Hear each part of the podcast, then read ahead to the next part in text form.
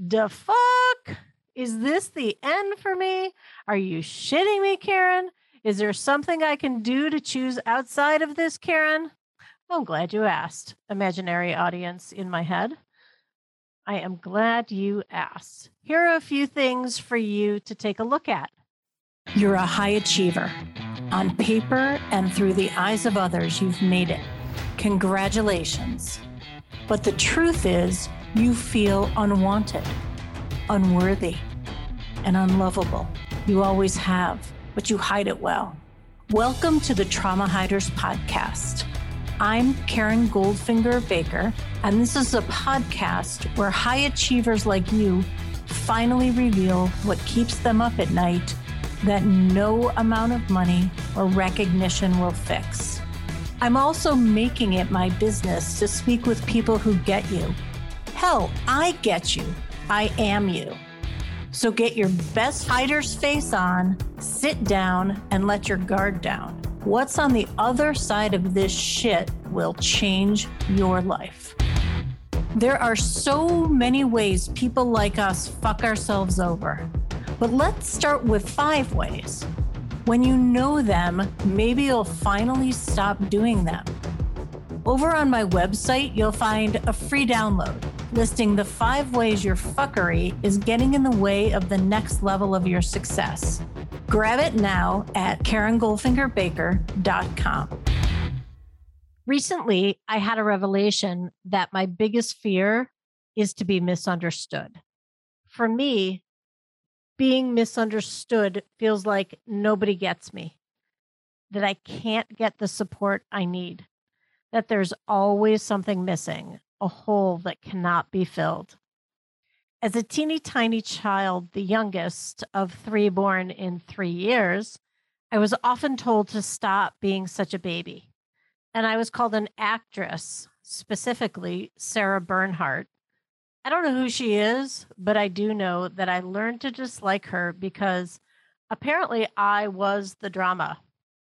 And what I didn't know then that I know now is that regular shutting down of me and my shit by my parents was essentially the fertilizer that helped me successfully grow a flourishing system of emotional disconnection.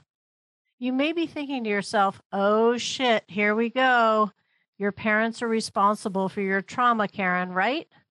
Well, sort of, but in this case, mostly not. The impact of disconnecting emotionally is that our emotions, what we actually feel, things like astonished, indifferent, helpless, violated, remorseful, valued, actual emotions demand our attention and fight back every time we try to make them disappear the way we see our world creates our vision of our world. If as children, there was nobody to hear us when we shared our emotions, we grow into adults that believe there isn't anyone who will be with us emotionally. And so we choose partners that align with our worldview that nobody is there to be with us emotionally.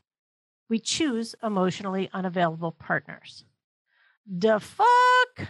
Is this the end for me? Are you shitting me, Karen? Is there something I can do to choose outside of this, Karen? I'm glad you asked, imaginary audience in my head.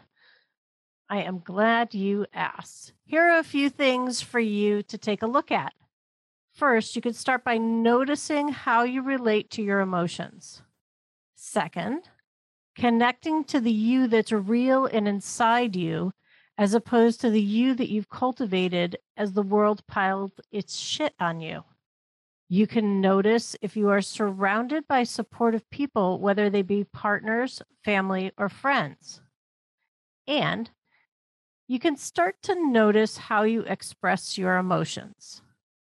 There are so many ways to access the parts of you that have been pushed down or pushed away. Therapy can help, a trained coach can help, but the first step is in the noticing. So slow down and notice. That's all. I believe in you.